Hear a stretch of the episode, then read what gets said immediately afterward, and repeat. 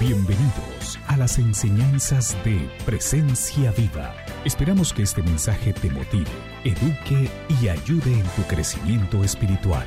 Pedimos que tu vida sea transformada por medio de la palabra de Dios y que la presencia del Espíritu Santo se haga realidad en tu vida. Corintios 12, 9, la parte B dice, y a otros, por ese mismo espíritu, dones, y lo pongo allí entre paréntesis, capacidades para sanar enfermos. Dice capacidades, capacidades. Así que quiero invitarlos a que, a que veamos a qué se refiere la palabra de Dios cuando nos habla de sanidades. Así que para ir directamente a la enseñanza, el primer punto, aquellos que toman nota, es los tipos de sanidades que encontramos en la Biblia. Una vez más es importante ver que el verso nos dice dones, capacidades, carisma en plural. Es decir, que no solo es un tipo de sanidad, sino sanidades. Y, aquí quiero hablarle de mi experiencia personal. Es bien especial el video de introducción que teníamos en este día. ¿Por qué razón?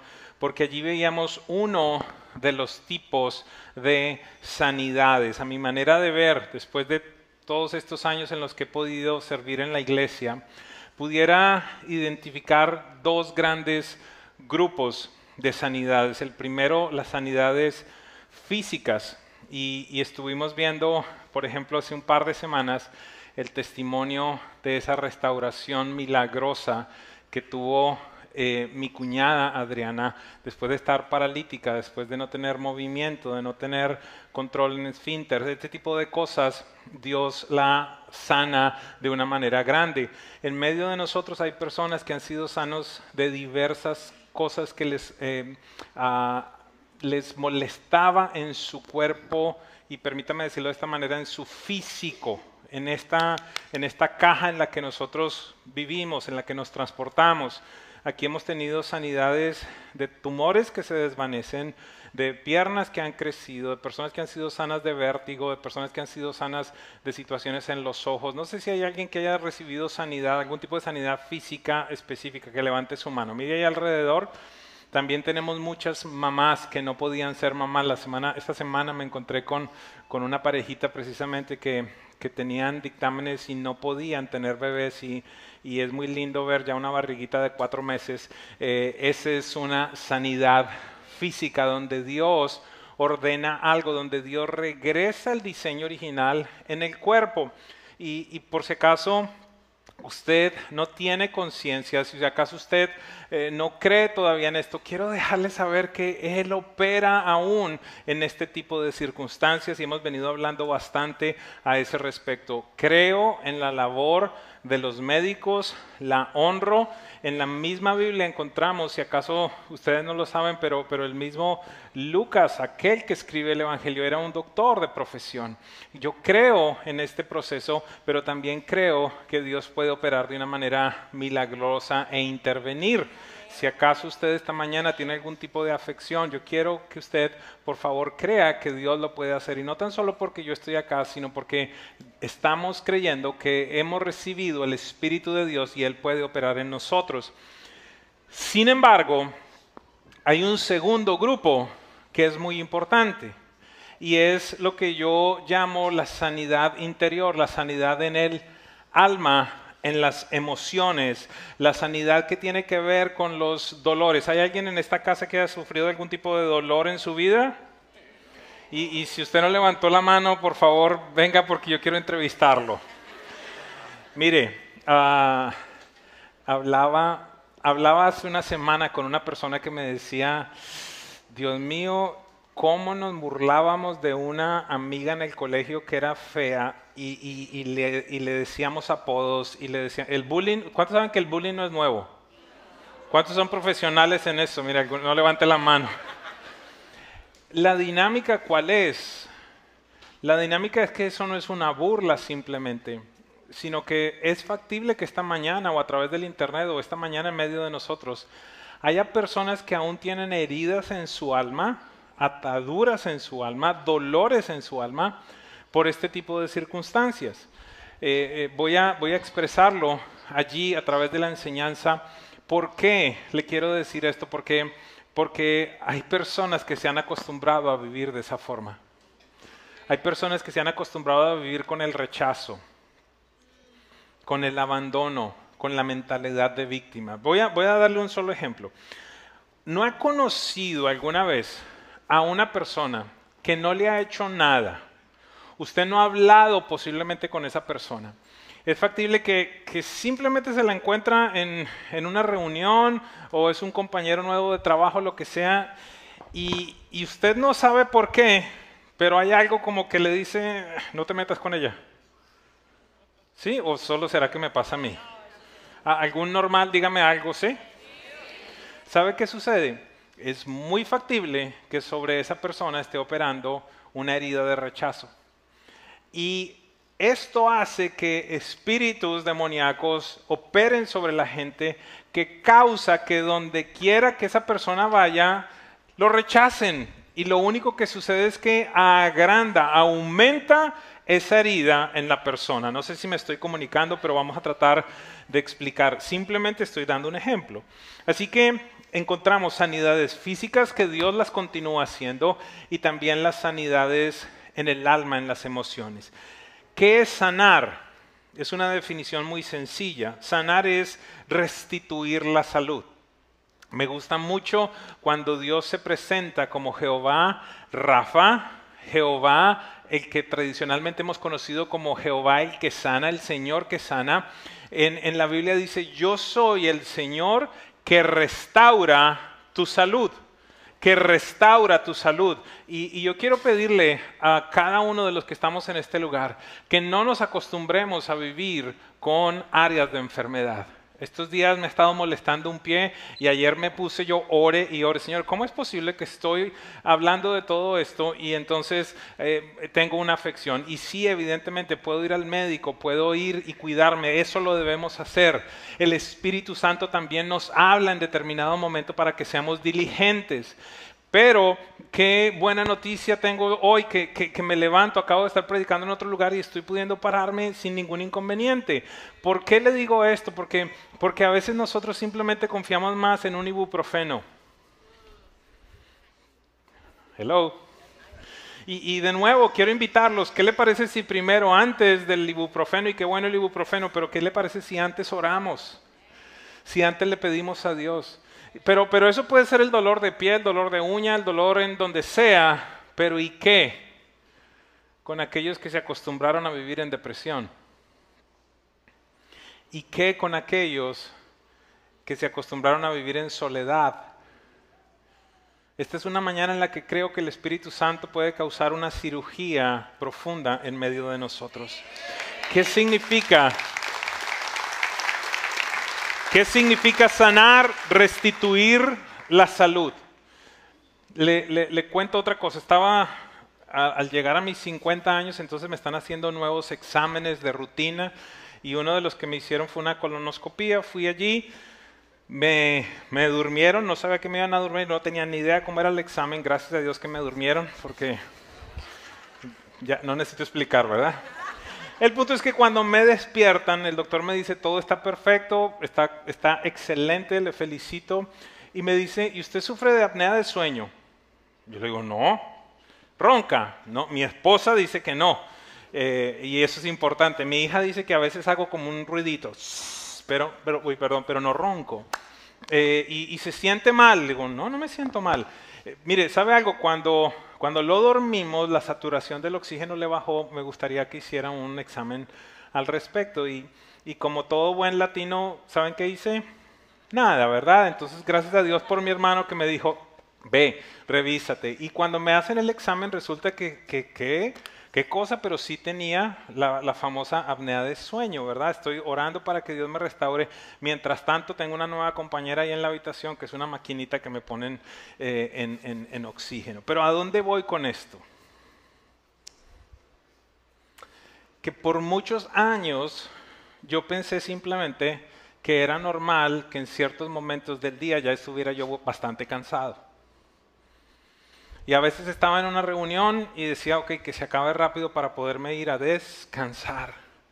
Y resulta que eso que para mí fue normal por muchos años, verdaderamente era una deficiencia que tenía en oxígeno.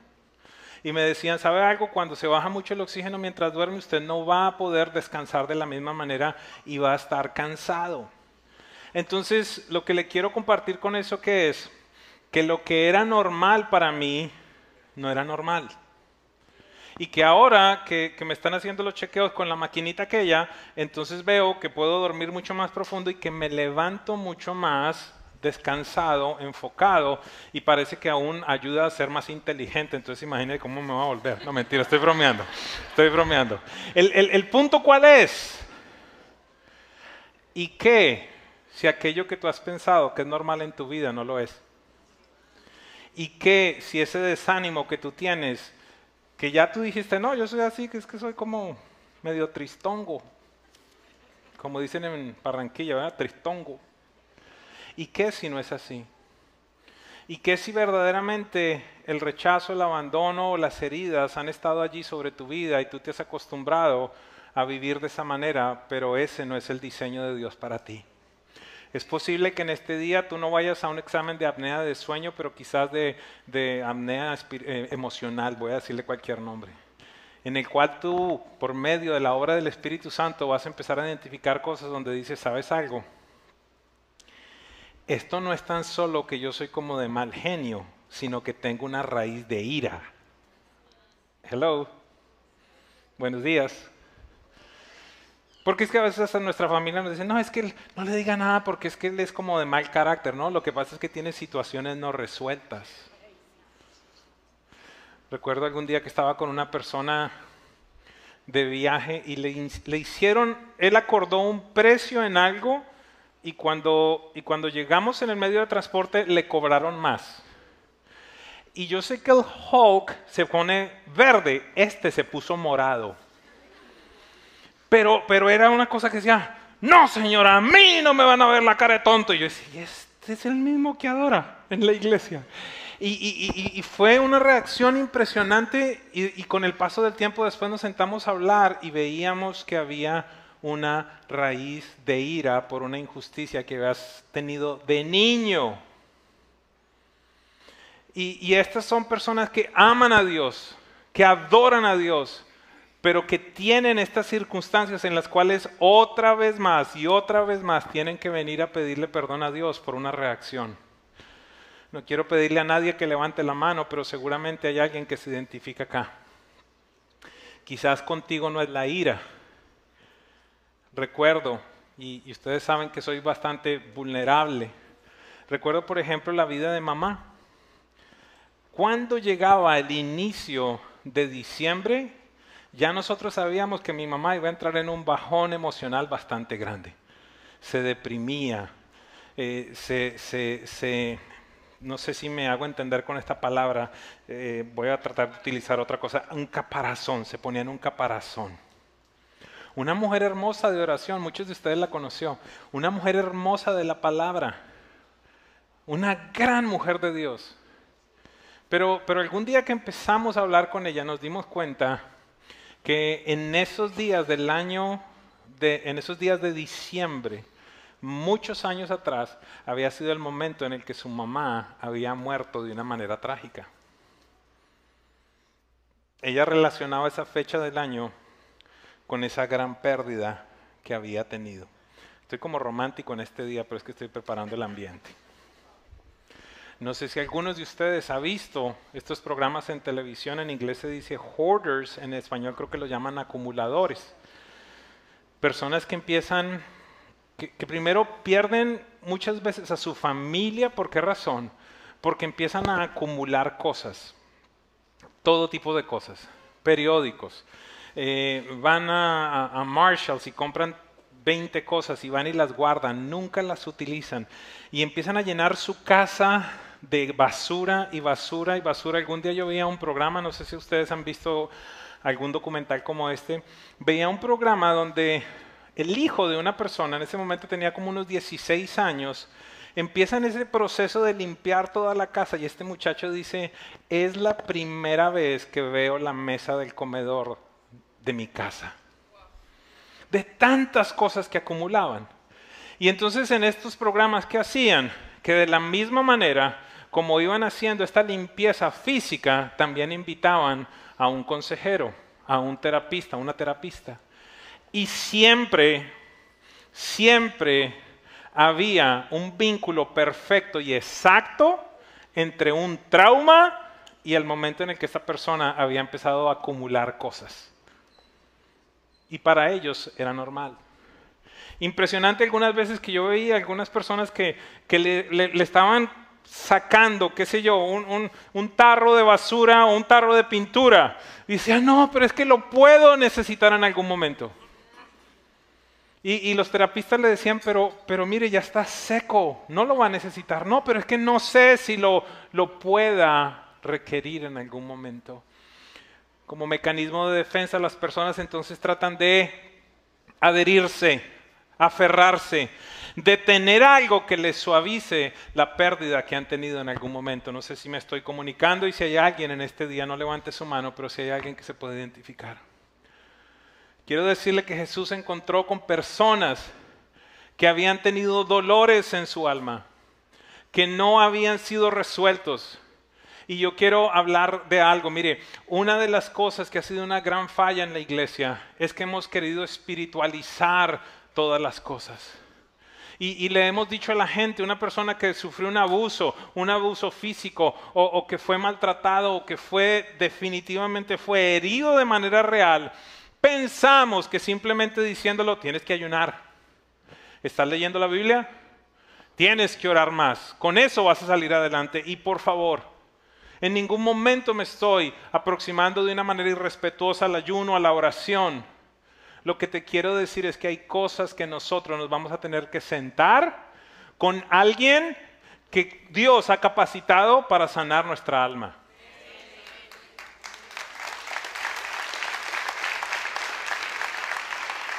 Encontramos entonces dos tipos de sanidad, las sanidades físicas, las sanidades del alma. ¿En dónde lo vemos en la Biblia? La Biblia muestra en repetidas oportunidades que la operación de Dios hacia sus hijos involucra las tres áreas que te componen. Tú eres un espíritu que tiene un alma y vive en un cuerpo. Y Dios se encarga de restaurar cada una de ellas, el espíritu, el alma y el cuerpo. Dios nos hace nacer de nuevo en el instante en el que recibimos a Jesús como Señor y Salvador. En esencia, dice la Biblia que estábamos muertos, separados, apartados de Dios espiritualmente y en el instante en el que recibimos a Jesús, nuestro espíritu es vivificado, nuestro espíritu es completo, está perfecto. Pero, ¿y qué del alma? ¿Y qué del cuerpo? Esas, son las circunstancias. Entonces, Él nos hace nacer en el Espíritu al recibir a Jesús, pero de igual manera el propósito y el plan de Dios es sanar nuestro cuerpo y restaurar nuestra alma. Una vez más, de nuevo, cuando eres adoptado como hijo de Dios, la situación de separación, de muerte espiritual es resuelta. Naces de nuevo, le dijo Jesús a Nicodemo. Tienes que nacer de nuevo y esto sucede cuando recibes a Jesús como Señor y Salvador. Pero quedan otras dos áreas expuestas a la operación del enemigo. Número uno, tu cuerpo. Número dos, tu mente que verdaderamente es aquí, no en el corazón, sino en tu mente donde se depositan tus pensamientos, tus emociones, tu voluntad y tus recuerdos. Y necesitamos ser restaurados. De Jesús, que dice la Biblia, este es un verso poderoso. Hechos 10:38 dice, y saben que Dios ungió a Jesús de Nazaret con el Espíritu Santo y con poder. Esa es exactamente la misma unción que un creyente en Jesucristo recibe.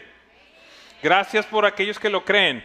La misma, esto no es un disparate, Jesús lo dijo, la Biblia no lo dice que toda la plenitud de la divinidad habita en forma corporal en Cristo, Colosenses 2.9, y en Él, en Cristo, que es cabeza de todo poder y autoridad, versículo 10, ustedes han recibido esa plenitud. ¿Cuál plenitud? La plenitud de Dios. El punto es si nosotros verdaderamente lo creemos. Y entonces dice la Biblia, Dios ungió a Jesús de Nazaret con el Espíritu Santo y con poder. Ponga su nombre allí. Dios ungió a Juan, Dios ungió a Augusto, Dios ungió a, quien sea. ¿Con qué? Con el Espíritu Santo y con poder. Ojo, después Jesús anduvo haciendo el bien y sanando a todos los que eran, lea conmigo, los que eran oprimidos por el diablo, porque Dios estaba con él. Entonces, usted y yo que hemos recibido a Jesús como Señor y Salvador, ya no tenemos una situación que no está resuelta en nuestro espíritu. Sin embargo, están las otras dos áreas en las cuales podemos llegar a ser oprimidos, nuestro cuerpo y nuestra alma. La gran respuesta, la gran noticia es que la Biblia dice que Jesús sanó a todos los oprimidos por el diablo porque Dios estaba con él y esa misma promesa es para usted y para mí. Así que deberíamos estar felices al respecto. Y hemos visto de una manera preciosa, grandiosa, eh, pudiera decir una manera rica todas las sanidades físicas. Lo hemos comprobado, leemos en la Biblia. Pero yo quiero hablarte de algunos versículos adicionales en este día. Por ejemplo, el Salmo 147, 3, mire lo que dice. Él sana el... ¿El qué? El corazón quebrantado. Ah, pero pero una pregunta, ¿y cuál es la pastilla para sanar el corazón quebrantado? ¿Con qué cirugía usted, con qué cirugía usted restaura un corazón que ha sufrido de rechazo? No sé si hay alguien que me siga. Allí no hay tratamiento. Allí no hay un tratamiento que sea una receta. Dice, Él sana el corazón de los quebrantados. Mire esto tan hermoso. Y les venda sus heridas. Algunos nos hemos sentido poco espirituales porque hemos recibido a Jesús como Señor y Salvador y aún tenemos heridas en nuestro corazón. No, yo no te quiero decir que seas poco espiritual, lo que no has tenido es sanidad. Y lamentablemente, esa herida o heridas que tienes lo único que están causando es más daño dentro de ti y sobre todo más daño a tus seres más cercanos.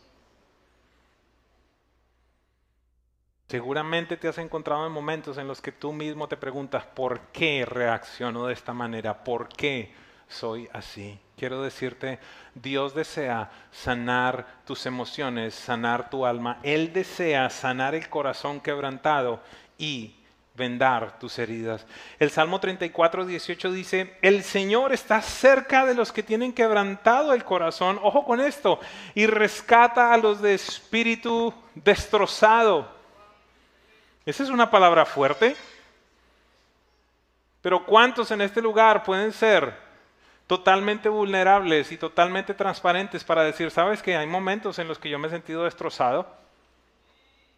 Gracias, Leti. No porque, no porque creas que estás destrozada, sino porque tú dices, es cierto. Nosotros hemos sufrido pérdida, Pastora Gina. ¿A cuánta gente, perdón que te tome por un momento, a cuánta gente tú has ayudado a, ser restaurada en el ámbito emocional, eh, eh, eh, en codependencia, en adicciones, en rechazo, en abandono? ¿A cuánta gente? Pero ella también tiene un corazón y es un ser humano y perdió a su esposo y hay un duelo para vivir. Muchos de nosotros hemos pasado la página, pero quiero decirte algo, el hecho de que hayas pasado una página no anula lo que tú viviste. Y en tanto tú no reconcilies eso y lo traigas delante de Dios y Dios lo sane, perdón si ofendo a alguien, va a existir una herida que se está pudriendo encima de la página que tú pasaste.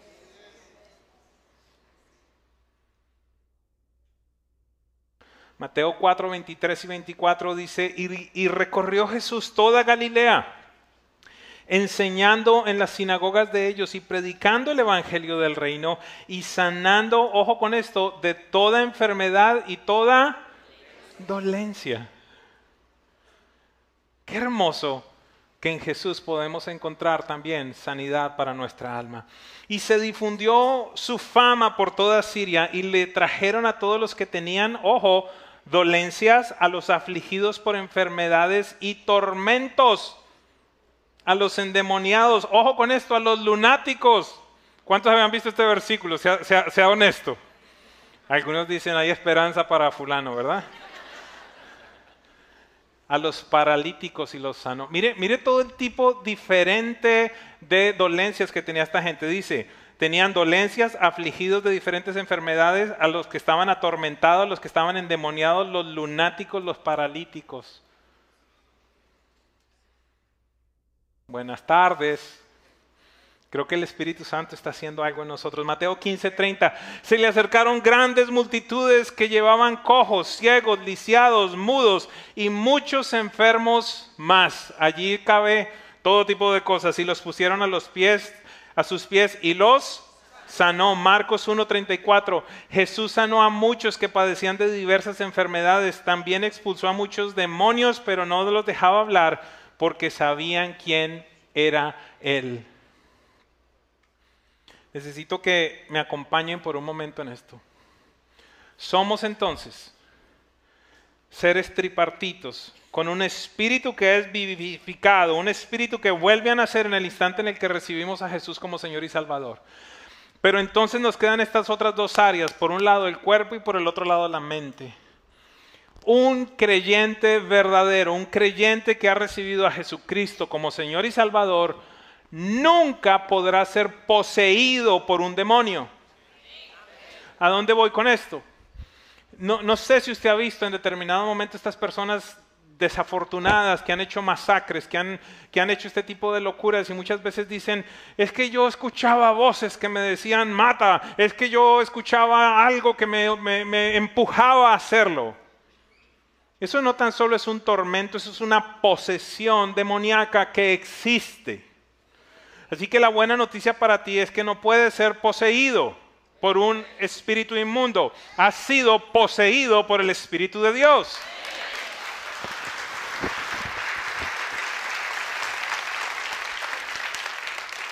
Pero nos quedan dos áreas. Nos quedan dos áreas, y, y, ojo con esta palabra, en las cuales podemos ser oprimidos. Una cosa es ser poseído, otra cosa es ser oprimido. Oprimido es cuando existen áreas de tu vida que están precisamente bajo un control del enemigo. Déjeme darle un ejemplo. Imagínese que usted compra una casa. ¿Quién es el dueño de la casa? Diga conmigo yo. Yo soy el dueño de la casa. Se va de vacaciones y se meten unos ladrones. Entraron de manera ilegal, tienen algún tipo de operación sobre su casa, pero la casa de quién es, de ellos o suya. Me, hago entender con la diferencia entre la posesión y la opresión. La casa sigue siendo suya, la vida suya es de Dios, pero pueden existir áreas en las cuales el enemigo tiene algún tipo de autoridad y ya le voy a explicar por qué. Estas dos áreas específicamente son el alma y el cuerpo.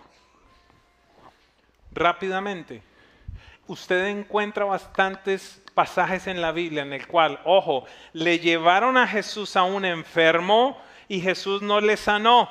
¿Qué hizo Jesús? Expulsó un demonio. Le llevan a un sordo y Jesús dice, espíritu mudo y sordo, déjalo. Y el tipo volvió a hablar. Entonces, ¿era un problema de enfermedad? Era un problema de una opresión demoníaca en nuestros cuerpos, podremos encontrar en determinado momento operación del enemigo tratando de traer algún tipo de enfermedad. Escucho por el Espíritu Santo que hay personas que han ido a curanderos, a paleros y a este tipo de cosas y fueron por una enfermedad y esa enfermedad no la tienen ahora, pero ahora tienen otra. Lo escucho por el Espíritu de Dios. ¿Qué significa eso? Que lo que tenías era un demonio de X enfermedad, que quiso venir sobre tu vida y vas a donde un demonio de estos y lo que hace es que simplemente cambia y te pone ahora otro tipo de demonio, pero no te sanó de nada. Y esta es una ciudad que está repleta de todo esto. Entonces encontramos que en nuestro cuerpo puede existir esta opresión que se genera, que genera entonces enfermedades, pero de igual manera, donde más yo he visto que hay opresión demoníaca es por las heridas no resueltas en el alma. Cuando no has perdonado, específicamente, cuando no has perdonado y cuando tienes pecado oculto en tu vida, quisiera, quisiera que pusieran mucha atención con esto, falta de perdón y pecado oculto son imanes para los demonios. Hello. Lo repetimos. Falta de perdón y pecado oculto son un imán para los demonios. No te pueden poseer, pero te pueden oprimir.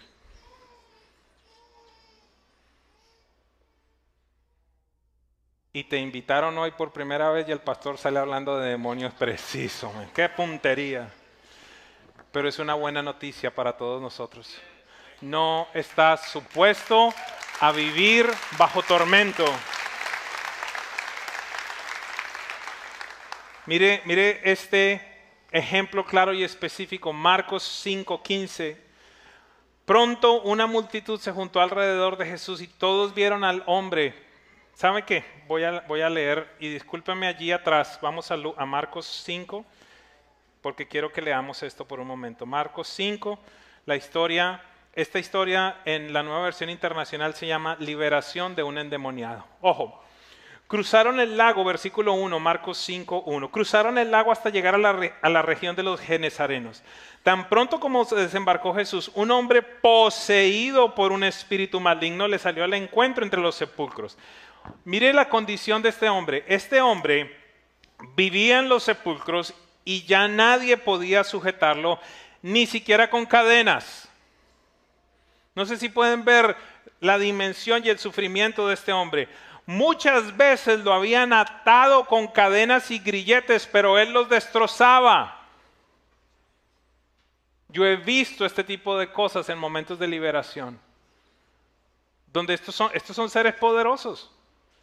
Me acuerdo un día estábamos haciendo la liberación de un hombre, estábamos, el, tipo era grande, así como yo, y, y el, el, espíritu empezó con violencia y habíamos como cuatro o cinco hombres hasta que forzajeando. Era un tiempo en el que yo no entendía la autoridad que Jesús me había entregado. Yo me ponía a pelear ahí, cargaba, venga para acá, venga a ver cómo...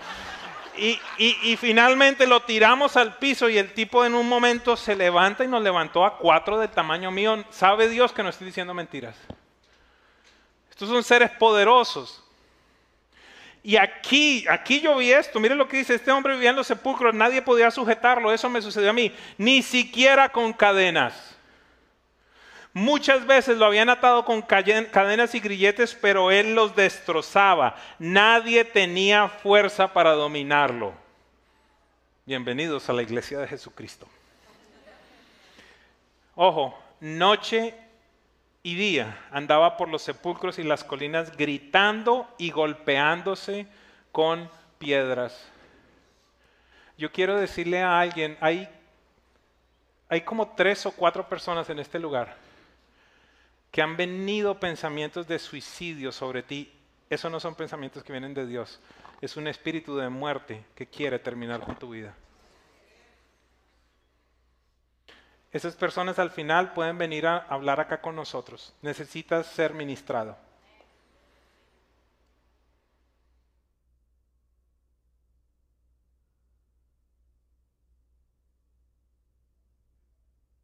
Noche y día, por los sepulcros y por las colinas, gritando y golpeándose con piedras. Ojo, cuando vio a Jesús desde lejos, corrió y se postró delante de él. ¿Por qué te entrometes, Jesús, Hijo del Dios Altísimo? gritó con fuerza. ¿Cuántos saben que los demonios hablan? Te ruego por Dios, imagínate el descarado este llamando, ay Dios mío, te ruego por, es el demonio hablando, no es el endemoniado, es el demonio. Te ruego por Dios que no me atormentes. Ojo, porque sabemos que era el demonio el que estaba hablando. Y es que Jesús le había dicho, sal de este hombre espíritu maligno. Entonces, ¿quién era el que estaba hablando? Parece que vinimos a una reunión así medio... hay libertad, hay libertad, hay libertad, hay poder en Jesús, no se preocupe por eso. Es que Jesús le había dicho, sal de este hombre espíritu maligno. ¿Cómo te llamas? le preguntó Jesús. Me llamo, ojo, me llamo Legión, respondió, porque somos muchos. Dice la Biblia que de María Magdalena Jesús le había sacado siete demonios.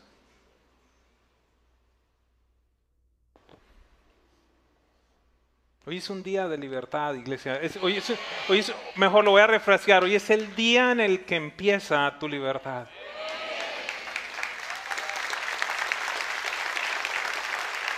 Escuchen por favor, y con insistencia suplicaba a Jesús que no lo expulsara de aquella región. Los demonios son territoriales. Yo aterrizo en algunas ciudades en América Latina y empiezo a discernir las potestades que hay sobre esas regiones.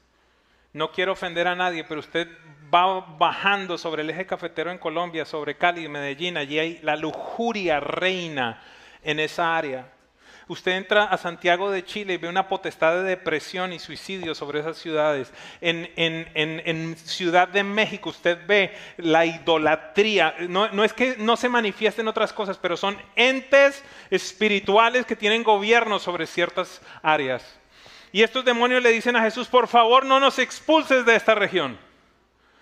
Como en una colina estaba paciendo una manada de muchos cerdos, cerdos, los demonios le rogaron a Jesús, mándanos a los cerdos, déjanos entrar en ellos. Si usted ha tenido una mascota, no mentira. Era un demonio lo que había en esa mascota, no estoy molestando. Ojo, escuche esto tan tremendo. Algunos dirán, ¿y él cómo puede hacer chistes en medio de una cosa tan tremenda? Satanás es un miserable que solo quiere traer ruina, pérdida, tristeza sobre tu vida, pero en la casa de Dios hay gozo. ¿A qué papá, a qué papá no le gusta escuchar a sus hijos reír en la casa? ¿A qué papá no le gusta? Mire, cuando mi hija no está en la casa se siente tan callado todo y por un rato uno dice, ay, pero al, al tiempo usted dice, no está saltando con el perro, no está riéndose.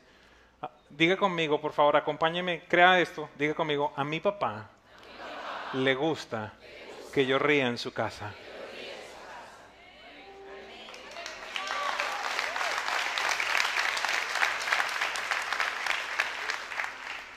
Este demonio entonces, esta legión, porque eran muchos, le dice a Jesús, mándanos a los cerdos, déjanos entrar en ellos mira, si tú te vas el día de hoy con esto que voy a leer, es más que suficiente. Así que Él les dio permiso.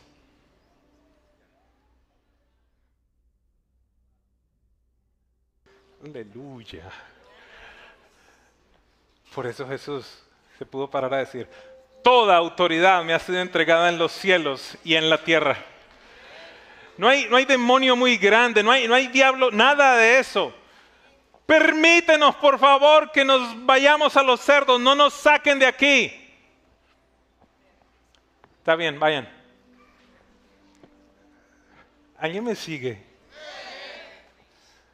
No era la ignorancia mía de estar allí con a ver quién era más grande y cómo lo liberar. No, no. Ok, vayan. Salgan de él y vayan a los cerdos. Pido a Dios que se derrumben hoy esos altares que se han levantado para, ay, es que Satanás es tan gran, tan poderoso que qué vamos a hacer. No, no, no, no. No, no, no, no, no. Tu Dios es todo poderoso. Ojo, así que les dio permiso. Cuando los espíritus malignos salieron, salieron del hombre, entraron en los cerdos, que eran unos dos mil. ¿Cuántos saben que la palabra de Dios es verdadera? Imagínate todo lo que cargaba este tipo. Dos mil. Y la manada se precipitó al lago por el despeñadero y allí se ahogó. ¿Qué fue lo primero que hicieron los espíritus? Causar la muerte de esos animales. Los que cuidaban a los cerdos salieron huyendo y, dieron la noticia en el pueblo y por los campos y la gente fue a ver lo que estaba pasando. Llegaron a donde estaba Jesús. Ojo con esto porque esta no, diga conmigo, esto no somos nosotros. Pero dígalo creyendo, esto no somos nosotros. Cuando llegaron a donde estaba Jesús y cuando vieron al que había estado sentado, poseído por la legión de demonios, ojo, ¿cómo estaba? Sentado, vestido y en sano juicio tuvieron miedo. Pero, endemoniado y con cadenas y todo, ¿no le tenían miedo? Pero ahora tenían miedo de que el tipo estaba sano. Y mire lo que esta gente hizo. Los que habían presenciado estos hechos le contaron a la gente lo que había sucedido con el demoniado y con los cerdos. Entonces la gente comenzó a suplicarle a Jesús que se fuera de esa región.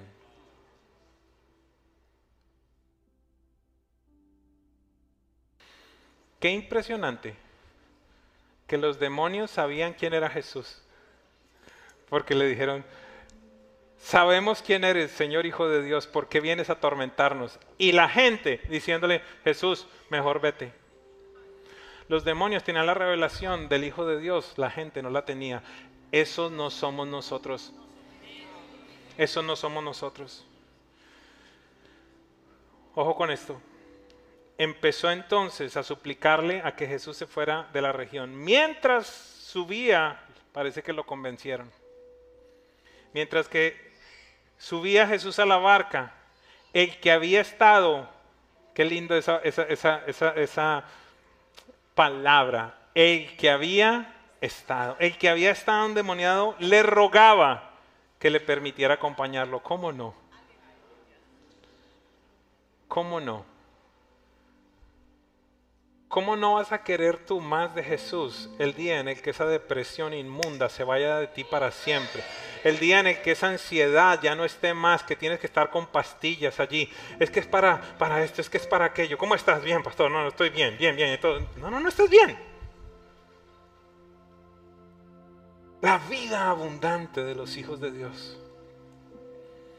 Y este hombre pasa de estar encadenado, de quererse matar, de vivir en los cementerios a estar sentado a los pies de Jesús, escuchándolo y en sano juicio. La reacción fue, déjame ir contigo. Mientras Jesús subía a la barca, el que había estado endemoniado le rogaba que le permitiera acompañarlo. Qué interesante esto. Jesús no se lo permitió. Jesús le permitió a los demonios que se fueran a los cerdos, pero no le permitió al, ex endemoniado que se fuera con él. Jesús no se lo permitió, sino que le dijo, y estoy profetizando tu futuro. Vete a tu casa y a los de tu familia y diles todo lo que el Señor ha hecho por ti y cómo te ha tenido compasión. Así que el hombre se fue y se puso a proclamar en Decápolis, diez ciudades, se puso a proclamar en Decápolis lo mucho que Jesús había hecho por él y toda la gente se quedó asombrada. Regreso a la enseñanza con el último punto, un error común. ¿Cuál es el error común? Que muchas personas en las iglesias hemos pensado que tan solo con una oración basta para tener la sanidad del alma. ¿Escuchen? La sanidad física he visto que muchas veces es instantánea, en algunos casos es progresiva. Pero tengo que ser honesto, después de veintitantos años de estar en el ministerio, nunca yo he visto sanidades emocionales instantáneas, sino que son procesos. Muchas personas piensan que tan solo con una oración basta para obtener su sanidad en el alma. Pero en la gran mayoría de los casos no es así, se requieren procesos. Escúcheme iglesia de Dios, por favor.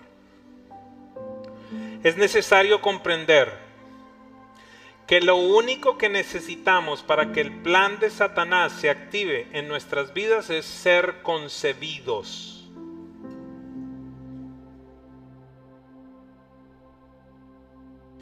Con eso que estás diciendo, Edwin, que entonces cuando estuve en el vientre de mi mamá, ¿ya pudo venir ataque de Satanás? Por supuesto.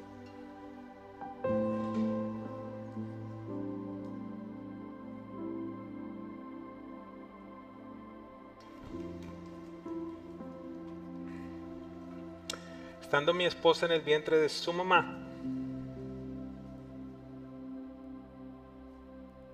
empezó a sufrir con el rechazo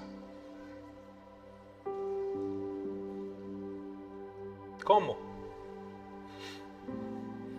Su papi, que, siempre la ha amado, deseaba tener un varón. Y estando mi esposa en el vientre de su mami, su papá se acercaba y le decía, hola Alvarito, varoncito. Y le empezaba a hablar como si fuera un varón. Yo no sé qué pasó contigo. Todo esto no lo reveló, se lo reveló a mi esposa, el Espíritu Santo, en, su, en uno de sus procesos de sanidad. Comprendimos por qué razón. Cuando veíamos algunas fotografías de mi esposa cuando pequeñita, parecía un niñito se vestía como un niñito, te cortaba el cabello como un niñito. Porque es que mi papi quería un varón, no una niña. Soy un error.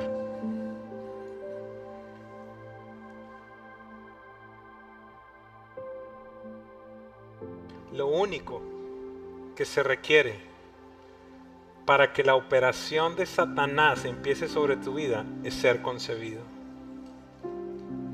Algunos de nosotros inclusive sufrimos una, una afrenta muy grande cuando tu papi o tu mami trató de abortarte.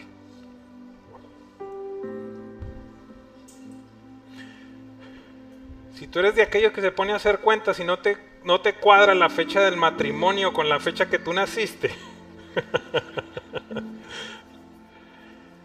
quiero decirte que seguramente vas a tener un espíritu de rechazo porque el primer pensamiento que tuvo tu mami, que tuvo tu papi cuando supieron que ibas a nacer no fue de alegría y de felicidad, sino fue un problema.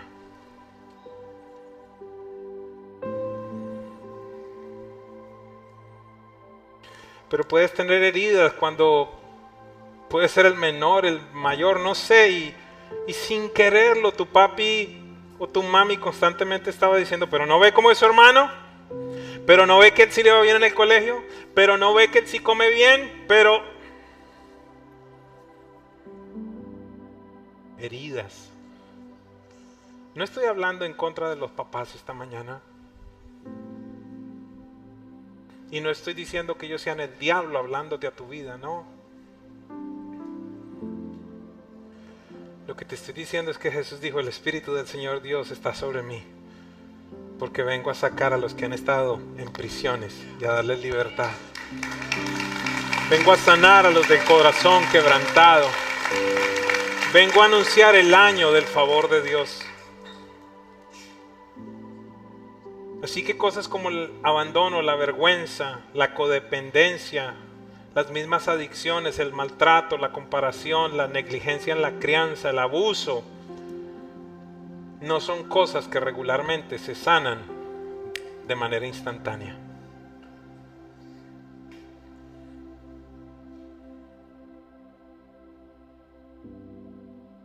Hoy quiero volver a leer algo que hemos leído muchas veces en este lugar, pero posiblemente por la obra del Espíritu Santo lo vamos a comprender de mejor manera.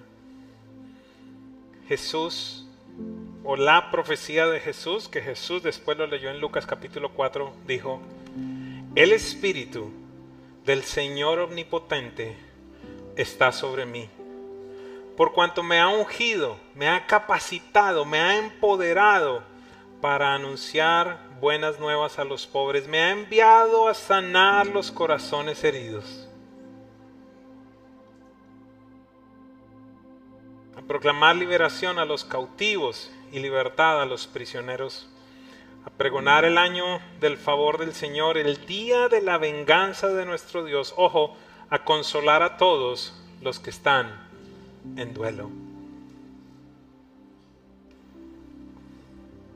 El Dios de los cielos no quiere dejarte en esa condición. Y, hay algo que yo quiero invitarte a hacer en este día, iglesia, y será tu decisión. Y es que en tus tiempos con Dios le preguntes, ¿qué cosas yo he normalizado en mi vida que no son normales? Para mí era normal entonces salir de una prédica del domingo bastante cansado para ir a dormir porque, porque no me daba más el cuerpo.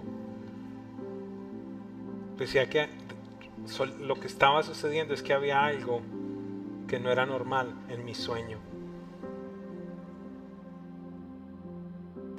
Para ti entonces quizás ha sido normal el no poder expresar tus emociones, el ser frío. Y aunque tus hijos necesitan y anhelarían que algún día le dieras una caricia o les dijeras te amo, por dentro están diciendo, ellos saben que yo los amo, mire todo lo que trabajo, mire todo lo que hago, mire todo lo que les doy. Pero resulta que tus hijos no, no necesitan otra camiseta más o otro par de tenis, sino lo que necesitan es a un papá, a una mamá que los pueda abrazar, que les pueda pedir perdón.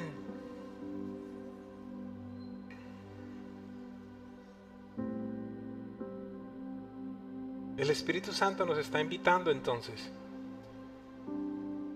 a que tratemos de, de preguntarle, de inquirir en Él, ¿qué cosas ¿Qué cosas yo he normalizado en mi vida que no son normales? ¿Por qué razón no puedo expresar mis sentimientos? ¿Por qué razón soy violento? ¿Por qué razón soy indiferente?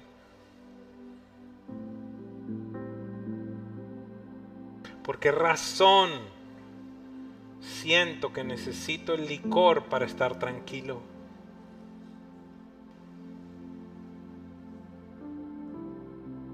¿Por qué razón han venido estos pensamientos de quererme quitar la vida? El Espíritu del Señor Dios está sobre mí, dijo Jesús, porque he venido a sanar a estos quebrantados de corazón. Es la invitación que el Espíritu Santo te hace a ti me hace a mí. Déjenme darle dos, tres ejemplos más. Algunas veces unos papás me dicen, yo no sufro de control. Lo que pasa es que yo cuido a mis hijos, pero tú te das cuenta que son sobreprotectores. Eso es control. Y la raíz del control es el temor. Yo, yo, yo, siento que el Espíritu Santo está haciendo mucho en este día. No se preocupe que no los vamos a dejar ahí con esa papaya metida, no sé si papaya es alguna grosería en algún lugar, con, con una fruta muy grande metida aquí, como que, ¿y ahora qué hago?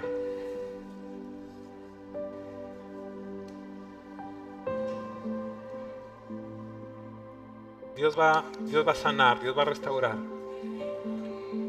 Pero entonces, primer punto, ve y pregúntale a papá, ¿qué cosas yo he normalizado en mi vida que no son normales?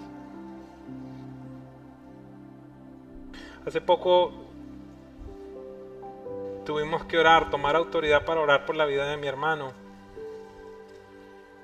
Mientras estábamos orando por una situación que estaba viviendo, el Espíritu Santo me mostró, a pesar de yo ser el menor, él es, él es de los mayores, pero, pero mamá me contaba, papá me contó y él mismo, cómo desde pequeño, yo no sé si tú sacaste cuántas veces la cuenta, ha existido una agenda de Satanás para matarlo.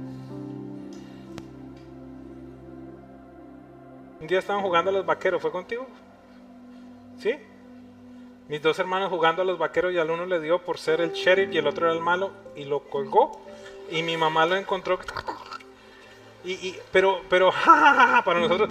Pero, pero otro día, otro día en un momento estaba debajo de un camión que, estaba montando bicicletas. y entonces empezamos a encontrar parámetros, patrones allí de querer venir. Satanás a interrumpir la vida cuando la vida tuya tiene mucho para dar, Giovanni. Hay, mucha gente que necesita de lo que Dios ha puesto. Y la Biblia dice, no morirás, sino que vivirás para hablar de las grandezas de Dios, dice el Salmo 118. No, no tenemos que acostumbrarnos a este tipo de cosas. Ah, seguramente yo también me voy a divorciar como se divorció mi mamá, mi tía, mi abuelita. ¿Quién te dijo eso? ¿Quién te dijo eso? Pregunta al Padre entonces, ¿qué cosas he normalizado? ¿Qué cosas, qué cosas han estado presentes en mi vida que no son normales? Y yo quiero pedirte que vayas con esa tarea y que, y que empieces a escribir. En los próximos 30 días nosotros te vamos a anunciar los procesos que vamos a lanzar, procesos que vamos a lanzar acá en la iglesia para caminar contigo en el proceso de, en el, en el, andar de la restauración del alma. Lamento tener que decirle a algunas personas en este día, no es con una oración, no es con el que el pastor me imponga las manos, me, me conmueve ver tantos Kleenex en este día y está bien, está bien que lloren. Se vale la pena llorar, no se preocupen. Está bien llorar. Yo siento el corazón del Padre enternecido esta mañana.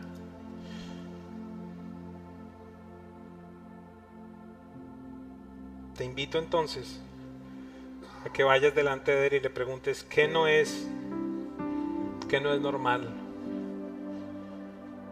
Y en tanto Dios hace eso contigo, también quiero pedirle a ciertas personas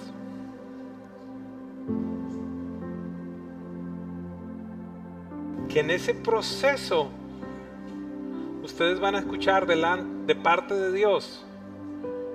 Y permítame decirlo de esta manera, van a ser como gadarenos que van a querer ir a las Decápolis a anunciar lo bueno que Dios ha sido con ustedes. Porque hay mucha necesidad en la iglesia, hay mucha necesidad en Miami, hay mucha necesidad en el mundo y solo en nosotros está la sanidad que proviene del Padre Celestial. Así que ponte en pie por un momento.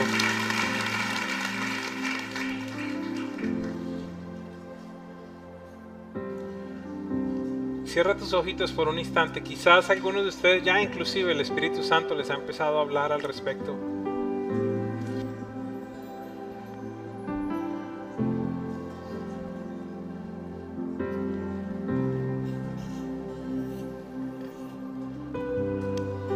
Hay algunas personas que han tenido un dolor de cabeza fuerte en medio de esta charla que he dado esta mañana. Hablo a ese espíritu inmundo que ha venido atormentando tu mente y tus pensamientos. Y por la autoridad de Cristo Jesús ordeno que sueltes a los hijos de Dios. Sal fuera ahora mismo Hablo a espíritus que han venido a atormentar con pensamientos suicidas, con pensamientos de violencia.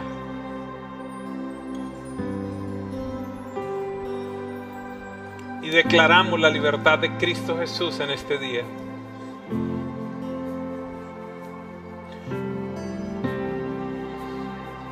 necesito un poquitito de luz, por favor, cierren sus ojitos, por favor, necesito un poquitito de luz, muchachos, atrás en el auditorio.